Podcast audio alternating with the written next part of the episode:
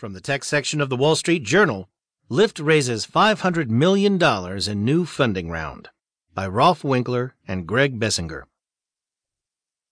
Ride hailing company Lyft Inc. is completing a new $500 million funding round that sharply increases its valuation, giving it a boost as larger rival Uber Technologies Inc. reels from a series of scandals.